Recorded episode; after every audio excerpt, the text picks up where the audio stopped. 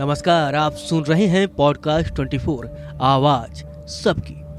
आजकल कई आरोपों से घिरे हुए बृजभूषण सिंह का नाम सुर्खियों में इस कदर है कि कोई इंसान इससे चाहकर भी अछूता नहीं रहा है।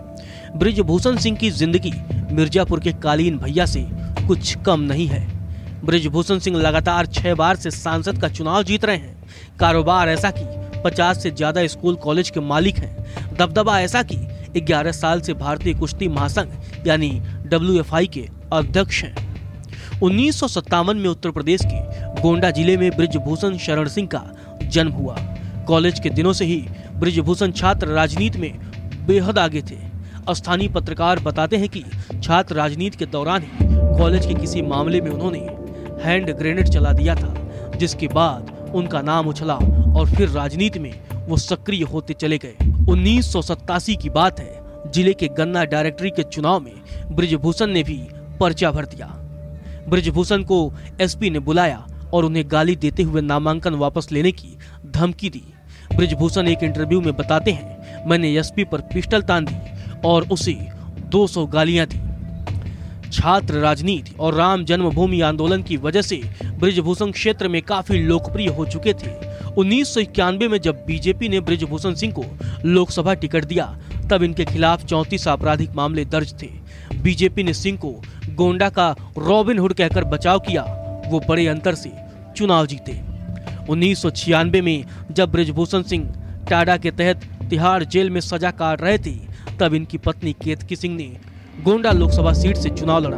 बृजभूषण के जेल में होने के बावजूद केतकी सिंह ने कांग्रेस के आनंद सिंह को 80,000 वोटों से हराया। बृजभूषण शरण सिंह को लेकर सबसे बड़ा विवाद तब हुआ जब इन पर अंडरवर्ल्ड के साथ जुड़े होने के आरोप लगे। इनके खिलाफ आतंकवादी गतिविधियों में शामिल होने की वजह से टाडा का मामला दर्ज किया गया। दाऊद से फोन पर बात करने और उसकी मदद के भी आरोप लगे। बाद में सीबीआई ने इन सभी आरोपों से सिंह को बरी कर दिया।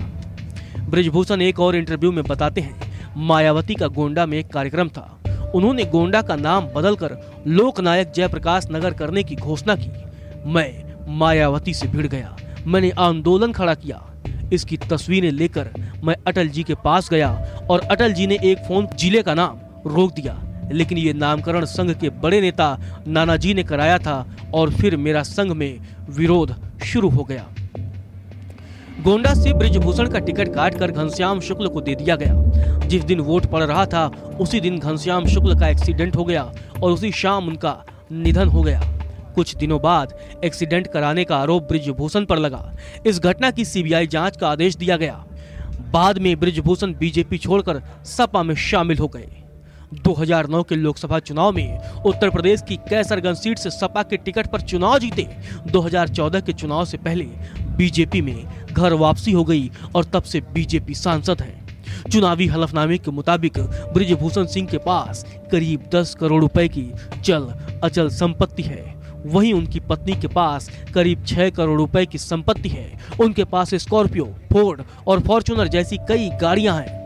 स्थानीय पत्रकार बताते हैं कि इस सरकारी डेटा से इतर बृजभूषण सिंह इलाके के करीब 50 से ज्यादा स्कूल कॉलेजों के मालिक हैं।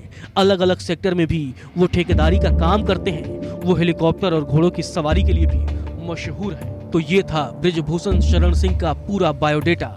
ऐसी ही जानकारियों से जुड़े रहने के लिए सुनते रहें पॉडकास्ट 24 आवाज सबकी।